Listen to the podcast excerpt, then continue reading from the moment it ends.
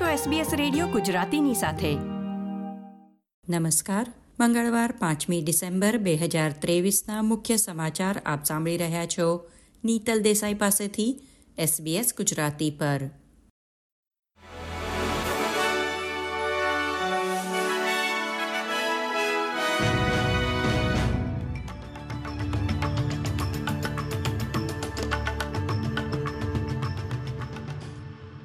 Reserve bank of ઓસ્ટ્રેલિયાએ વ્યાજ દરોને ચાર point પાંત્રીસ ટકા પર યથાવત રાખ્યા છે, જે બાર વર્ષના સૌથી ઊંચા સ્તરે છે.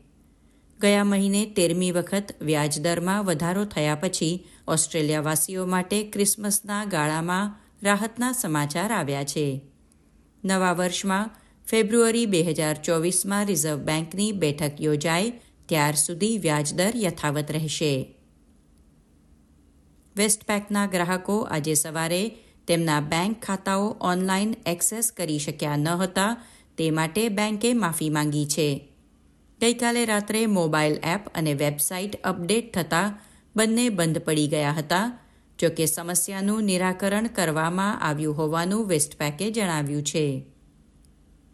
વર્જિન ઓસ્ટ્રેલિયા કેબિન ક્રૂ વ્યસ્ત ક્રિસમસ સમયગાળા દરમિયાન હડતાલ કરશે. કર્મચારીઓ વધુ સારા પગાર અને કામની શરતોની માંગણી કરી રહ્યા છે. સોમવાર સુધીમાં કંપની સાથે કોઈ સમજૂતી ન થઈ શકે તો ટ્રાન્સપોર્ટ વર્કર યુનિયનના સભ્યોએ ચોવીસ કલાકની હડતાલ શરૂ કરવાની તરફેણમાં મત આપ્યો છે.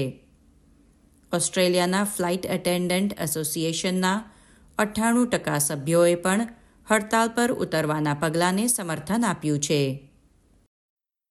કેએફસી કામદારોએ ફાસ્ટ ફૂડ કંપની તેમજ તેની સંખ્યાબંધ ફ્રેન્ચાઇઝીઓ સામે ફેડરલ કોર્ટમાં સામૂહિક ફરિયાદ નોંધાવી છે, જેમાં નિયમ મુજબ કર્મચારીઓને ચાલુ પગાર સાથેના બ્રેક્સ નહીં આપવાનો આરોપ મૂકવામાં આવ્યો છે. કેએફસી અને તેના ફ્રેન્ચાઇઝીઓના કામદારોએ ચાર કલાકથી વધુ સમયની શિફ્ટમાં કામ કરતી વખતે દસ મિનિટના પેડ બ્રેકનો તેમનો અધિકાર આપવામાં ન આવ્યો હોવાનું જણાવ્યું હતું.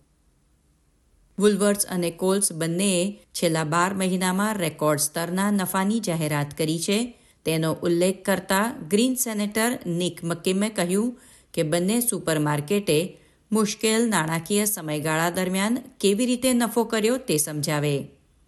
તેમણે કહ્યું કે જ્યારે ઓસ્ટ્રેલિયાવાસીઓ બે છેડા ભેગા કરવા સંઘર્ષ કરી રહ્યા છે ત્યારે રેકોર્ડ નફો કરવા, કોલ્સ અને વુલવર્સ દ્વારા કેવા પગલાં લેવાયા છે તેની જાહેરાત કરવામાં આવે અને બંને સુપરમાર્કેટને જવાબદાર ઠેરવવામાં આવે.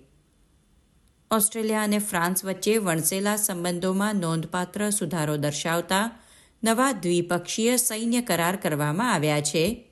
તે અંતર્ગત, બંને દેશના સૈન્યને એકબીજાની સુવિધાઓ વાપરવાની મંજૂરી મળશે અને સશસ્ત્ર દળો વચ્ચે વધુ સંયુક્ત પ્રવૃત્તિઓનું આયોજન પણ કરવામાં આવશે. મોરિસન સરકારે અમેરિકા અને બ્રિટન સાથેના ઓકિસ કરારની તરફેણમાં ફ્રાન્સ સાથેના નેવું બિલિયન ડોલરની કિંમતના સબમરીન સોદાને રદ કર્યો હતો, ત્યારે ફ્રાન્સે ઓસ્ટ્રેલિયા સાથેના વ્યૂહાત્મક સંબંધોને નીચલા સ્તરે મૂકી દીધા હતા. ફ્રાન્સના વિદેશ બાબતોના પ્રધાને જણાવ્યું કે એન્થની એલ્બનીઝીએ વડાપ્રધાન પદ સંભાળ્યું, ત્યારથી લેબર સરકારના વિદેશ પ્રધાન પેની વોંગે સંબંધો સુધારવા માટે પ્રયાસો હાથ ધર્યા છે. આ હતા મંગળવાર પાંચમી ડિસેમ્બરની બપોરના ચાર વાગ્યા સુધીના મુખ્ય સમાચાર. આ પ્રકારની વધુ માહિતી મેળવવા માંગો છો? અમને સાંભળી શકશો Apple podcast Google podcast Spotify કે જ્યાં પણ તમે તમારા પોડકાસ્ટ મેળવતા હોવ.